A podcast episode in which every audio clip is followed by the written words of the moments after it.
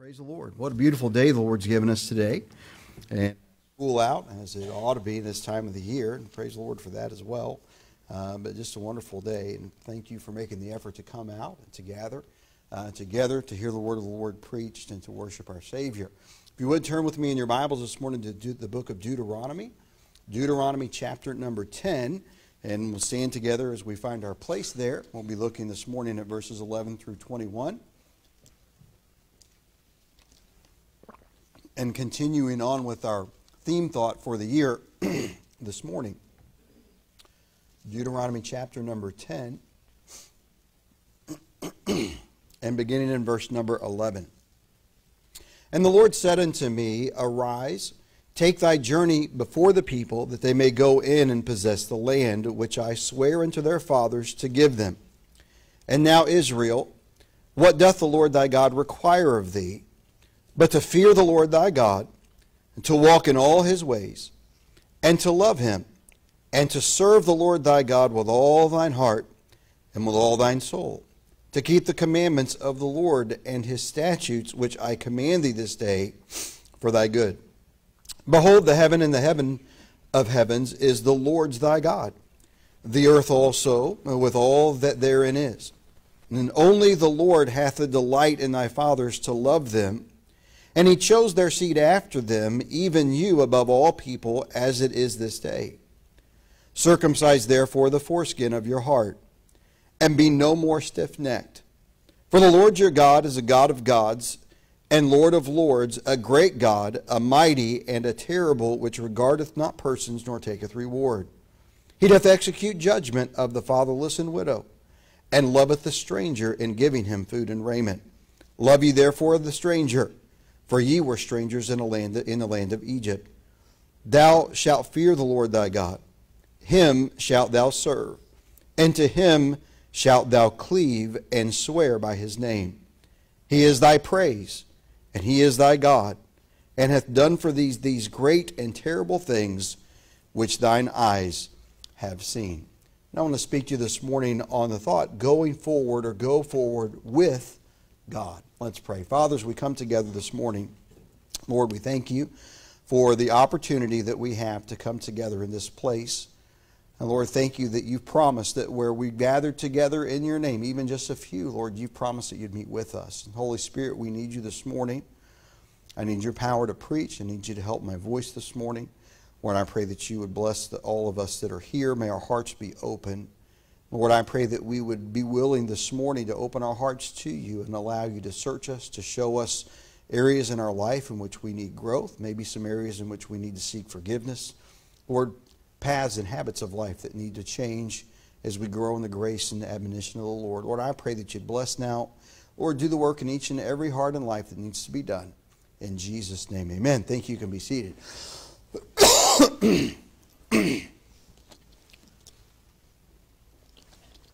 I may not sound good, but I feel a whole lot better than I did last week. And so just pray with me that the Lord will help my voice to get through without having to stop and cough too much. And so as we get and jump in here this morning, um, I think that one thing that becomes obvious, uh, and more so the older that we get, is that the one thing in life that's constant, the one thing in life that is unalterable is time.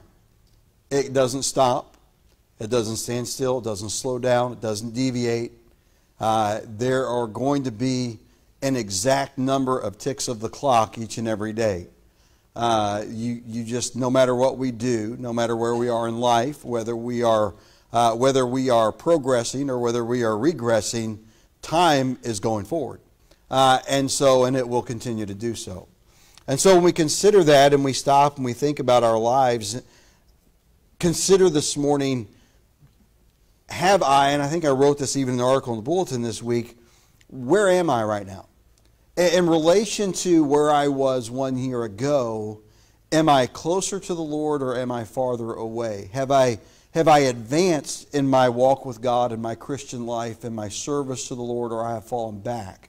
Uh, I think it's fair to say, and I, I, I don't know that uh, there really would be much, much uh, legitimate challenge to the notion that none of us are exactly in the same place now that we were a year ago.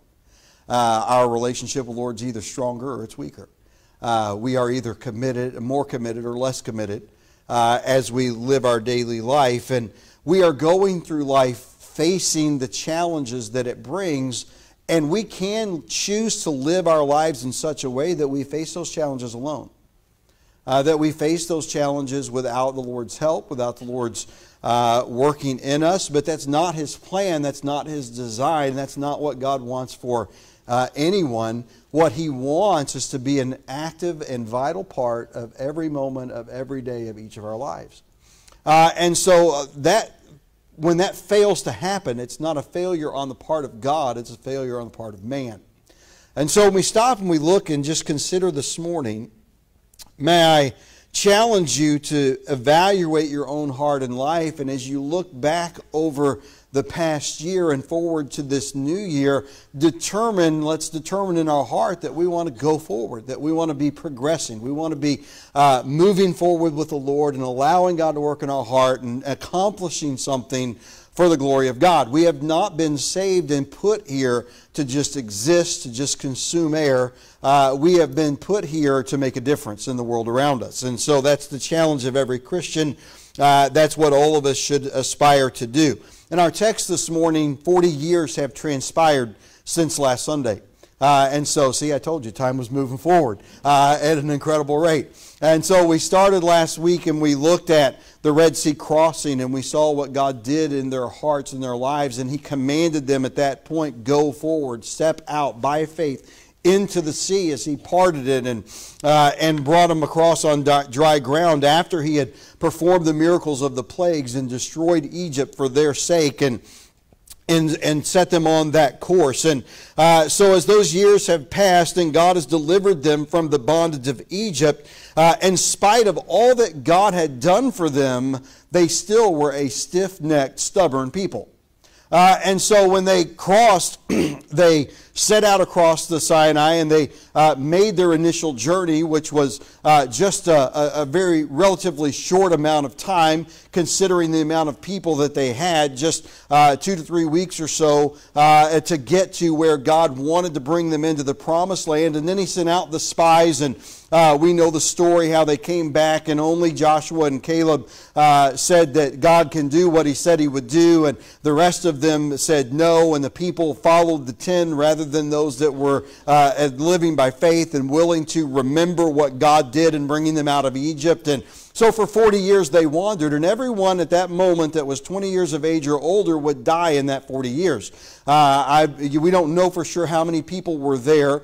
Uh, we estimates are somewhere between two and four million, uh, but there's no way to know for sure. The Scripture never tells us that uh, definitively. We only know that God in those four hundred thirty years in Egypt took them from seventy to a great multitude of people. And And so when they crossed and they made their way and God provided miracles for them even on the journey, they still were not willing to move forward into the land that God had promised them, the land that God had set us preserved for them.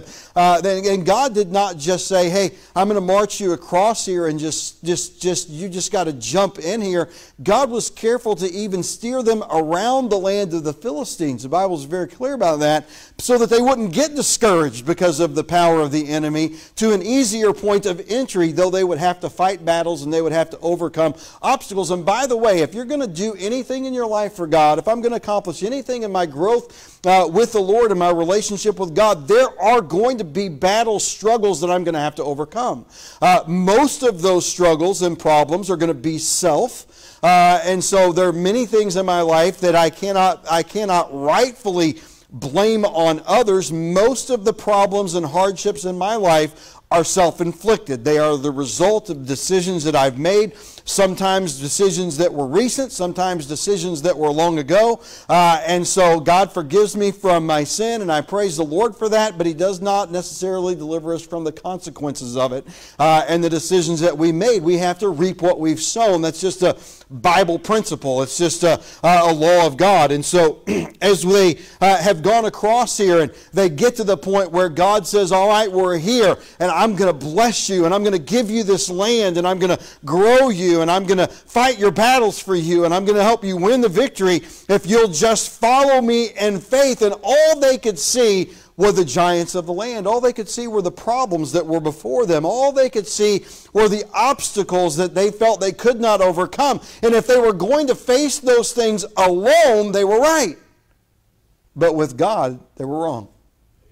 And you can look at the new year, and we can assess the new year, and we can look at the challenges that we have before us. And every one of us here this morning, as we look at the new year, have challenges and obstacles, whether they be relational, whether they be financial, whether they be work-related. We all have obstacles in the path ahead of us. And if you try to face them on your own, they will be too big for you. They will overwhelm you. They will beat you down. They will crush you. But God did not intend for us to go forward alone. God intends for us to go forward with Him. He wants to engage in your life. He wants to engage in my life. He wants to be a part of every moment of my day. Uh, and it's not supposed to be about, hey, all of the things that we're supposed to do. It's about the relationship that we cultivate, excuse me, and develop with Him. So what would they choose? He says to them in verse sixteen, circumcise therefore the foreskin of your heart and be no more stiff-necked. Now, this is an important passage of Scripture in the sense that Uh, that the circumcision of the males uh, in Israel were a, were a symbol of the covenant that they had with God, that God had with Abraham. It was the symbol of the promise that God had made to them. It was a symbol that God would fulfill His promise. And, and it was an outward symbol of what God desired from the inward relationship. And so Moses' message here from God is, circumcise your heart. In other words, the outside is secondary to what's internal. The outer action, the outer uh, checklist of to-dos and to-don'ts uh, is secondary to relationship.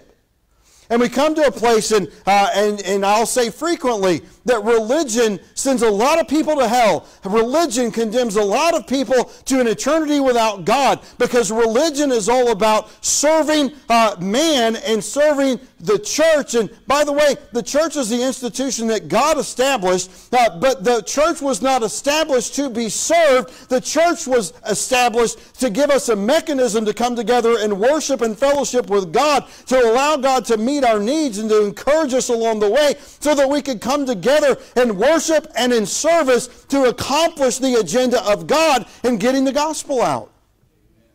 We want to go forward with the Lord this morning.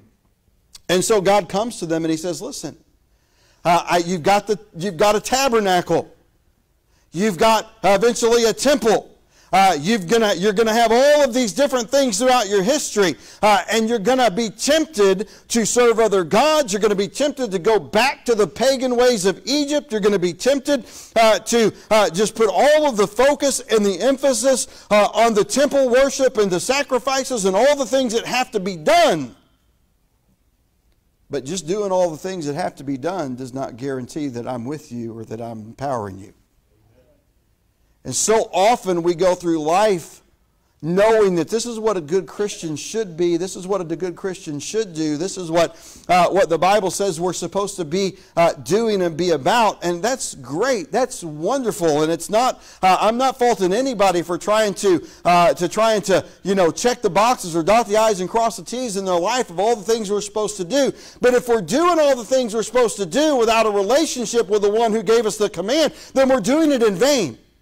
It might make us a better person where the world is concerned, but we're missing out on the power and the blessing of God. And listen, what we need is God's presence. What we need is God's power. What we need is God's encouragement along the way, God's leadership and God's guidance. And God says to them, listen, you came here and they rejected me, and for forty years you've been wandering. And the old generation has died, and a new generation has risen up, and the new generation has the opportunity to accept by faith what God has set before them or to reject it again. And he says, listen, uh, don't worry about the outer, uh, worry about the inner. Let's get first things first. Let's get things started here on the right foot. Uh, and let's get this new year started on the right foot. Are we going to go together in our own power, in our own strength? Are we going to go forward in our own power, in our own strength, and face life's problems, trying to hold each other up, humanly speaking? Or are we going to embrace the Lord and go forward with Him? So there's only so much that we can do for one another.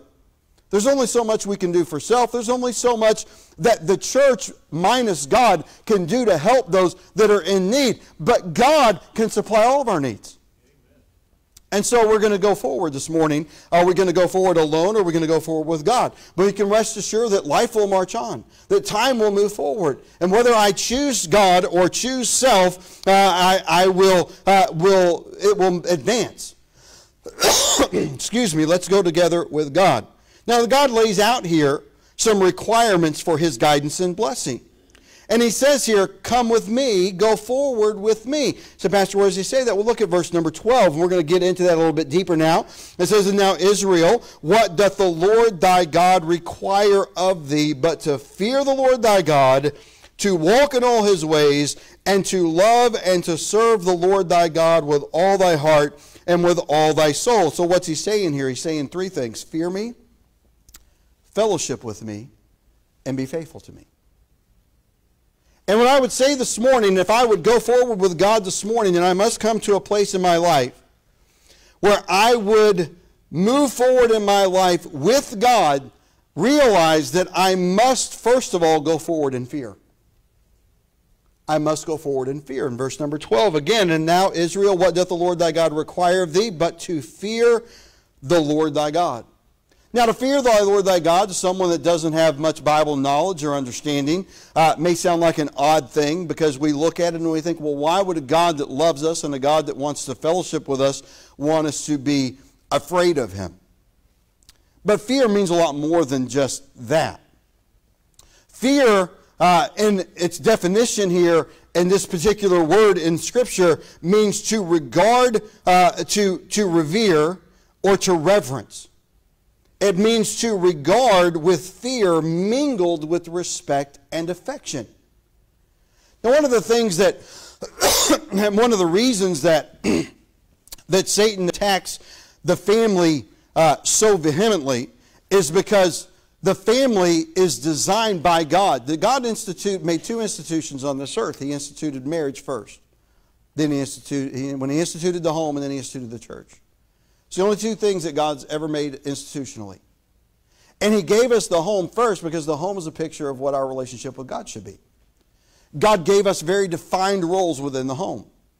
And God gave us within that home a, a, a purpose and what we're to do. Uh, God created man, and man was to uh, care for the garden. Man was to walk with God. Man was to fellowship with Him. God looked down and said, it's not good that man should be alone. Uh, and so He made a helpmeet for him. Uh, and He made man out of the dust of the ground. All you guys were just a bunch of dirtbags. Yep. But ladies, uh, you weren't made out of the dust of the ground. You were taken from, your, from the man's rib. We were taken from the side because we were to be a helpmeet to Him. And God symbolically showed and demonstrated, listen, God could create from whatever He wanted to. He could create from nothing. But He chose to go this route because He wanted to set in order uh, God's role and God's institution. Everything about our culture is geared to destroy the home. It is geared in this day and age to destroy the concept of the home. Our children are indoctrinated through an education system uh, the, with, the, with the knowledge and with the philosophy of home destruction, of the annihilation of what God has set in order. Uh, and the world's view, anything and everything, all relationships should just be all free and everything should be just wonderful and great. That's not biblically sound. That is not what God instituted. God instituted one man, one woman for life, the home, because it is symbolic of the relationship that man has with God. Uh, I have four children. My children, I think, would say uh, that there were times when they were being, uh, and they're all grown now, but there were times whenever they were uh, growing up that, uh, that they knew that their action had angered their father and they were afraid. That doesn't mean that they were afraid that Dad was this tyrant that was going to be chopping their head off. That doesn't mean that it was a tyrannical thing where, uh, where uh, we were going to come in and, and, and take uh, every everything and strip them of identity and take away possessions and all of those things. But they feared with reverent affection. My children, I think, uh, you know, I don't know if they if what they think now, but uh, but when they were growing up, whenever uh, whenever we would get alone, I mean, there was a lot of times that they would just come and uh, and, and I say I don't know now, even now, uh, you know, if I if I walk to the back of the auditorium after church and uh, and and the boys are in conversation with someone, I walk up and put my arm around them. Generally, I get an arm back. We'll be sitting around the house, and uh, one of my girls are home. They'll uh, oftentimes come and just sit on the sofa and just kind of lean back against Dad. Why? There's an affection there, a reverent affection. We are to fear the Lord, but fearing the Lord uh, means, in its proper context, that I value uh, I value God's proper position and authority in my life, and I reverence what He is in my life, and I'm afraid to to. disappoint Him. I am afraid to hurt Him. I am afraid to anger Him, because as I know, as a loving Father, He is obligated by His word to chasten me. And if we understand the chastening hand of God, that's a fearful thing. Now, I'm grateful today that that relationship that I have with God is not a relationship of uh, of a of a creator God to a lost uh, creation who has rejected Him. That God acts as judge and jury and, uh, and punisher of sin. But my sin was punished on the body of the Lord Jesus Christ. My sin and judgment for my sin will not be executed upon me, because it's already been executed upon Him. And when He did that, I was born into God's family. I became His child. I am His son. Not only was I born into His family, but I am adopted by Him as well. And because of that, I have a special relationship with my Father in heaven who loves me. Does He have the ability to bring chastening to me? Yes. Does He have the ability to supply all my needs? Yes. Does He have the ability to comfort me and meet me whenever I need guidance and direction? When my heart is broken, to lift me up? Yes. Does He have the ability to make me feel convicted or bad about my sin? Absolutely. That's the natural, proper relationship that God wants to desire. By the way, that's the natural, proper relationship that every child should have with their natural father. And when we understand and we uh, we value those things, we have to understand, hey, I am moving forward. I want to go forward with God. Where does that begin? It begins with fear. There's a reason that God sets these things in the order that He does. And He says, uh, what doth the Lord thy God require of thee but to fear the Lord thy God? It doesn't mean hunker down and tremble as if He is going to come and squash you like a bug. It means to hold Him up with reverent affection, because He is the loving God that gave you life, that gave you salvation, that supplies and meets all your needs. That's what He's doing for Israel. He's looking at Israel and He's saying, listen, I have destroyed Egypt for you. I have brought you through the desert for you. I have made myself available to you. I have supplied you water from a rock. I have given you food, bread from heaven. I have brought in the quail. I've met every need that you have. For forty years your clothes have grown with you. For forty years your shoes have not worn. For forty years everything that you need has been provided. Will you now move forward with me and trust me as I bring you into this promised land? As I conquered Egypt, as I've supplied your need, so can I conquer your enemies and give you the promised land. Amen. Go forward in fear, to reverence Him. Three thoughts about this. First, fear is the beginning of knowledge. Fear, proper fear, proper reverence of God, an affectionate reverence for God, is the beginning of knowledge. By the way, you cannot have wisdom until you have knowledge. Wisdom, by definition, is the, is the proper and correct use of knowledge. So I have to be acquiring knowledge, and then I have to learn how to use it. You go and you teach your child how to do something. Uh, you don't just say, uh, okay, this needs to be done, and there are the tools to do it, do it. No, you give them the knowledge that they need to operate the equipment, to accomplish the objective, and then you help them to learn how to use the tool and to master the skill to use it well. Uh, and once they've done that and they are mastered that, then in essence what you have is, first there's knowledge, and then there becomes wisdom, the right use of that knowledge. Consider Proverbs chapter one and verse Uh, number seven, Proverbs chapter one and verse number seven. Uh, and the Bible tells us very plainly there that the fear of the Lord is the beginning of knowledge, but fools despise wisdom and instruction. Listen, what is it that God wants us to have? God wants us to fear Him. Why? So He can give us knowledge. If I don't value and respect my teacher, my authority, then I'm not going to listen to what they have to say. I'm not going to appreciate what they have to give me. When I value the one who gives me instruction, and the fear of the Lord, the reverent affection that I have for the Lord allows me to receive His knowledge, to receive His instruction. A fool will despise it. A fool will reject it. But fear is the beginning of knowledge. Secondly, we see that fear is the beginning of wisdom. Psalm one eleven uh, and verse number ten. Uh, one eleven and verse number ten. It says, the fear of the Lord is the beginning of wisdom. A good understanding have all they that do His commandments. His praise endureth forever. He also says in Proverbs uh, chapter nine and verse number ten, the fear of the Lord is the beginning of wisdom, and the knowledge of the holy is understanding. What is my life to be? Hey, listen, I need to learn who God is. I need to, excuse me, walk with Him. I need to engage in fellowship with Him. I need to be growing in the knowledge of Him and moving forward in my life uh, to that end. The fear of the Lord is the beginning of knowledge. It is the beginning of wisdom. But notice in Psalm twenty-five and verse number fourteen, Psalm twenty-five and verse number fourteen, the Bible says this. The secret of the Lord is with them that fear Him, and He will show them His covenant. The fear of the Lord is with them that fear Him. And well, He'll show us His secret. What does that mean? That means that God will reveal more of Himself to us. Listen, there are things that I can get clearly from just reading the pages of Scripture and understand about God. But there are deeper things and deeper meanings in the Word of God that I need the relationship with the Holy Spirit to reveal to me the deep things of God. Walking with Him, getting to know Him more closely, walking in fellowship with Him. And that's our second point this morning. Notice, first of all, that we want to go forward in fear. Secondly, we want to go forward in fellowship. Go forward in fellowship again in verse ten. And now, Israel, what doth the Lord thy God require of thee, but to fear the Lord thy God, to walk in all His ways? So we still haven't even gotten to do the commands yet. What are we supposed to do? Fear the Lord. Walk with Him. Walk in His ways. What happens? The fear of the Lord leads me to have a desire for fellowship with Him. Fellowship, by definition, means this. It means companionship. It means mutual affection.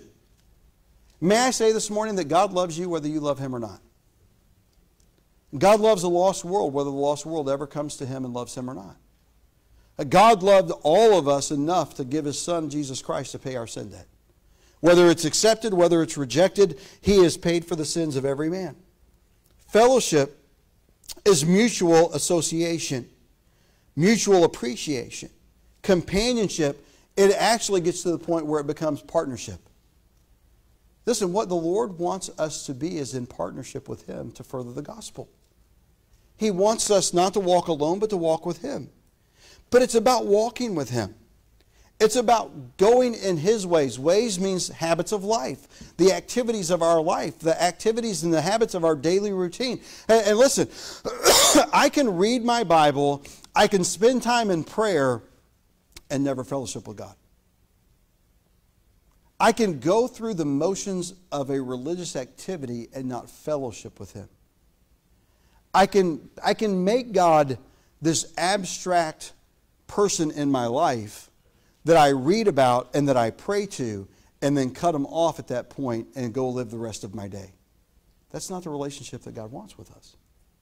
What God desires from us is for us to be walking with Him at every moment of the day, to be involved in every decision that we make, to be a part of every conversation. Now listen, I'm not advocating uh, that we are sitting off in some room, or that you, you're driving down the road and everybody that's driving is watching you, and they see you talking to some person that's not there, that they can't see, and you look like some crazy person.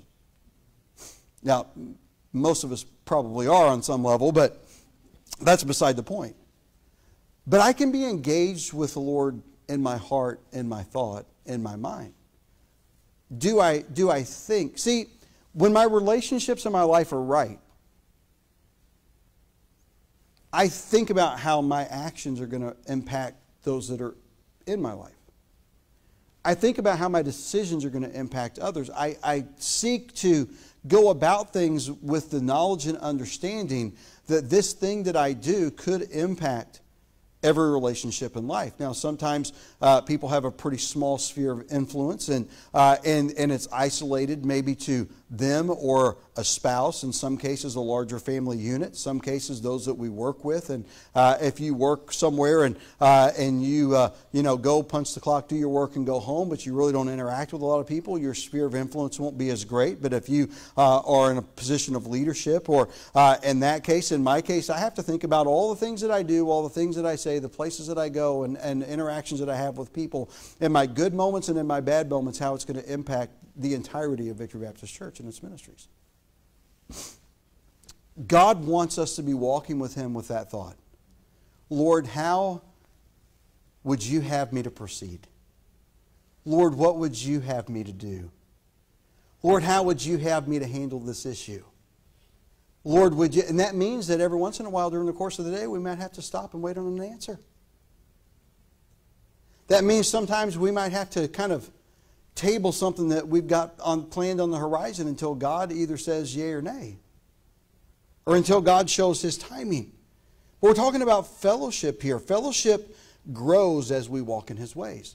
As I understand what God's plans are, what the habits that God wants in my life, and I begin to embrace them and to walk in them, what cultivates then is a relationship with Him where I am engaged with Him throughout the day, and I am walking in fellowship and partnership in a relationship with Him. That's what God desires. He says, listen, uh, to circumcise your heart. Don't worry so much about all of the outward things. Fix what's in here. Walk with me here. I promise you this, if we walk with the Lord internally, then the outer things in our life will fall into place as God grows us. I'm not advocating that we just say, hey, we love the Lord and we can go do whatever we want and God's okay with it. That's not true. God is holy. God is just. God has expectations for our lives and what they should look like. But if the emphasis is on what we do rather than on the reason and the one for whom we do it, then our, our priorities are wrong. God takes us where we are, but He doesn't leave us there. He brings us into His image. Go forward in fellowship. First, we would say that fellowship grows as we walk in His way. Secondly, that fellowship strengthens as our love for Him grows. The more that I know Him, the more that I experience Him, the more that I am engaged with Him, the more that I'm going to love Him. And the more I love Him, the more I care about how He feels about the decisions that I make, the company that I keep, the activities that I engage in. If I'm going to go forward with the Lord this year, I need to go forward in fear. But I also need to go forward in fellowship. By the way, I cannot properly fellowship until I properly fear. What does that lead me to, Pastor? Well, if I learn to fear Him and reverence Him with respect and affection, and I engage in fellowship with Him, then that's going to bring me to a place where I want to be committed to Him. I would say lastly this morning, go forward with infidelity with God. Go forward in fidelity with God. Fidelity just means faithful. Faithful. We want to be faithful to the Lord. Fidelity, by definition, means the careful and exact observance of duty or performance of obligation. Now understand here. Say, well, Pastor, you just said not to worry so much about the duty or the obligation. That's not what I said. I said make it about the relationship. You see, in faithfulness, I am going to carry out my obligations and my duties because I love Him.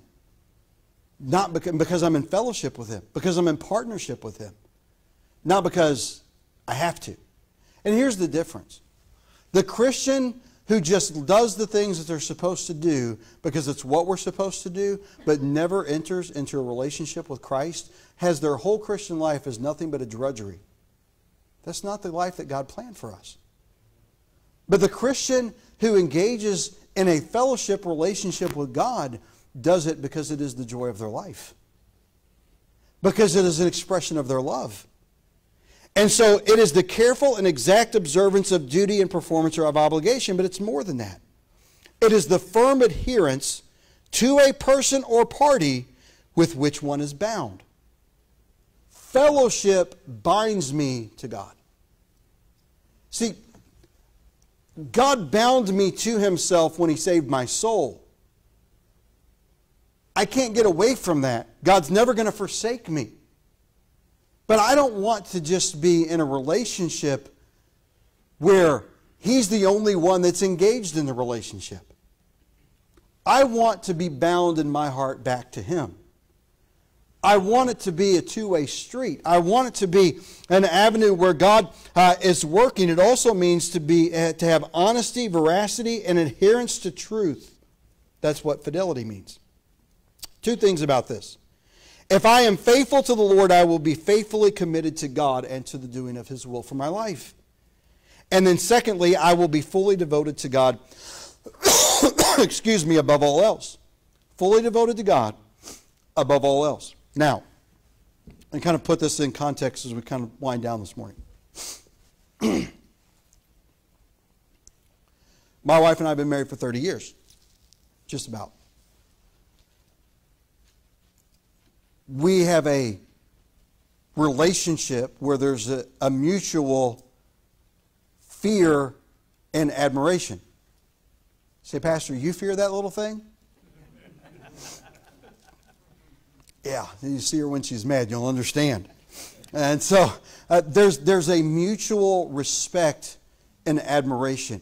We entered into a relationship on February fourth, nineteen eighty-nine. We stood at the front of an altar of a church that the building's abandoned now uh, on one of the main streets that run through the little town of Levittown, Puerto Rico. And we exchanged vows there. At that moment, we entered into a covenant relationship. We are in a covenant relationship with God. Now, how we conduct our marriage, how we grow our relationship are go- is going to reflect largely how we interact with one another, how we treat and train our children, how we uh, present to those around us. All of that is based upon not just the commitment, not just the fear, the reverence, the appreciation of the relationship that we're in, but on the fellowship. We walk and we do certain things because it's what's required in a marriage relationship, but do we do it to where it's a drudgery, or do we do it because it is our joy? When there's fellowship, it's joyous. When it's only out of obligation, it's misery.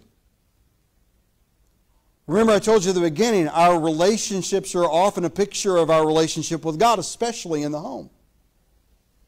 And God designed that relationship, that covenant. He brought us together uh, so that we would understand, so that we would have a physical, tangible relationship-based formula to envision and see that what we experience here, we can experience here. That's what God wants for us. And so we entered into a relationship. We fellowship. Now, over thirty years, sometimes the fellowship's been sweet. Sometimes it's been bitter. Sometimes there's been problems. Sometimes things have been great. There's always been ups. There's always been downs. And there always will be. But overall, by and large, that relationship has been a nurturing relationship. A relationship in which I, as the father and the husband of the home, have stood, have led, have guided, have directed, have at times made hard decisions. Most of the time, those decisions have been joint decisions. Occasionally, rare occasionally, uh, they've been uh, they've been individual and not necessarily appreciated. Uh, but uh, but ultimately, she understood in the role, she has been created by God to be a complement, to be a completer, to be the helpmeet, to ministry, to service, to walk with God, to raise it, to training children, to setting forth another generation to serve God and to uh, carry on the work of God. That's the desire and the, and the plan that God has set in place. And he said, listen, you can enter this relationship and you can You can walk in the way of the relationship, and it can be a burden or it can be a blessing. The key to blessing is fellowship. The key to blessing, the key to joy in the Christian life, the key uh, to closeness to God is not in just saying, okay, God, I love you and I'm going to do all these things for you. It's in genuine fellowship with the Savior. And then there's the, uh, the idea of fidelity. Faithfulness. I can be faithful to her and she can be faithful to me because it's part of the marriage agreement or because we want to. What makes us want to? Fellowship. What makes me want to be faithful to God? There are things that we do, and as a family, that and, and as a married couple, that, that we do. They are they are daily chores. There are things that must be done. There are responsibilities. There are obligations, and we can either be flippant and casual about them, or we can be diligent about the execution of them. Listen, faithfulness diligently executes its duty. Now, that faithfulness can diligently execute the duty because I have to, or I can faithfully execute the duty because I love her and I want to. Faithful execution of duty to the God with whom I am in fellowship with is nothing more than an expression of my love and commitment to Him, not because I have to, but because it's my heart's desire. Because I want to please Him. Listen, I want to come home to a happy wife. I want to come home to a peaceful home. I want to come home with harmony. I want to come home where we can go out and do things together and it's not a drudgery. I want to come uh, where, we, where we're more apart, even if it's just for the working hours of the day, that we look forward to coming back into one another's company and fellowship at the end of a day or when a trip has to be taken uh, without one another and all of those types of things. Do we miss each other when we're apart? And in our case, yes, but we ought to miss God when we're apart from Him too. Am I committed because I have to be, because it's right, because it's what I agreed to, because it's the burden of my life, or am I committed because it's the joy of my life and the expression of my love? Well, I would say this morning, if we want to go forward in this year with God, we must understand that it begins with the fear of the Lord, with a proper, reverent appreciation of who He is and what He has done in our lives, where we appreciate His power, where we understand His promise, where we engage uh, in, uh, in the activities of the Christian life, but we come into sweet communion and fellowship with Him, where we embrace Him, where we walk with Him, where we're in conversation with Him, where our activities are governed by what He thinks about them and whether it's going to be pleasing to Him or whether it's going to bring Him joy or whether it's going to bring Him happiness and make Him proud of us and pleased with us or whether it's going to make Him have a desire to want to bless us and to supply and meet our needs. He is obligated as our Father to supply and meet our needs, but I don't want Him to do it because He's obligated. I want Him to do it because I brought Him joy. Do I have a desire in my heart to walk in sweet fellowship and communion with my Lord? Or am I just simply here because, well, it's Sunday, I'm a Christian, I'm supposed to be at church? Do I want to write out my tithe check and drop in the offering plate because I got paid this week? That's what I'm supposed to do.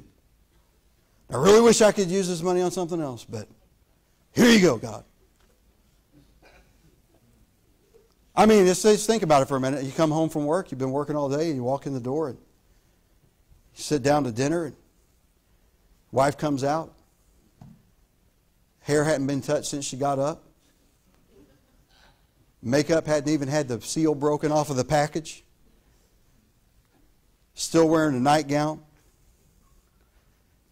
Got one flip-flop on and one's lost. Sit down at the table. Comes a plate of Hormel chili. Looks like Alpo melted down in the microwave. Plops it in front of you, spills it all over the table around you. Gives you a fork instead of a spoon and says, hope you enjoy it, dear. Sad thing is, is that a lot of guys, they get home, that's about what they deserve. They haven't put much more into their marriage than their wife has. And that's the way a lot of us approach Christian life. God, you promised a roof over my head. You promised food in my belly. You promised to meet my need. Well, God, I'm waiting. I'm waiting. You owe me. I deserve it. No.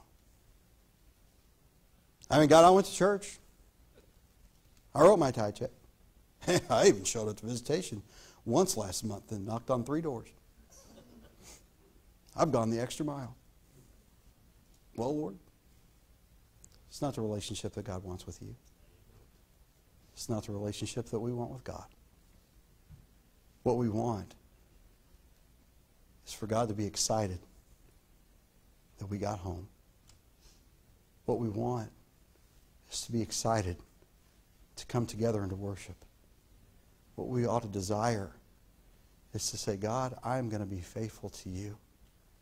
Not because it's my commitment, but because I love you. Because I want you to be pleased. I am committed to our relationship because I want you to know how much I love you and how important you are to my life. Listen, time will march on in twenty nineteen. One year from now, it'll still be January thirteenth, but it'll be a new year. Will we look back and say, time marched on, but my Christian life went back? Or will we be able to say, I went forward with God? God can't decide that for you. Your pastor can't decide that for you. Your husband, your wife, your mother, your father, your child, your grandparent can't decide that for you. You have a God that loves you. He's standing right there. He went to Moses and he said, all right, we've already been here once, forty years ago, but they were stiff-necked. And they wouldn't listen. And they wouldn't accept me. You've been out there now for forty years. We're back again. We're at the entry point. I have a promised land just for you. It's a land flowing with milk and honey. It's a, man, it's a land full of blessing and promise. And it's all yours. Yes, you've got to fight some battles. Yes, you have to overcome some obstacles. But you don't have to do it alone. It, the battle is mine. I just want to engage in the process with you. I want to give you the victory. That's the life that God had for them, and that's the life that God wants for you. Will you this morning stop going through the motions of the Christian life and say, Lord, I want to get a new image of you. I want to get the clear, real, true image of you, that I might fear you, that I might learn of you, that I might appreciate you, that I might experience you. I want to fellowship with you. I want to learn what it's like to walk with you. I want to learn what it's like to feel your presence in my life, not just when you're convicting me about my sin at the end of a church service, but every moment of the day. And Lord, I want to show you how much I love you by faithfully doing the things that you have set in order for my life. Your will for my life. I want to know it. I want to own it. I want to perform it because I love you.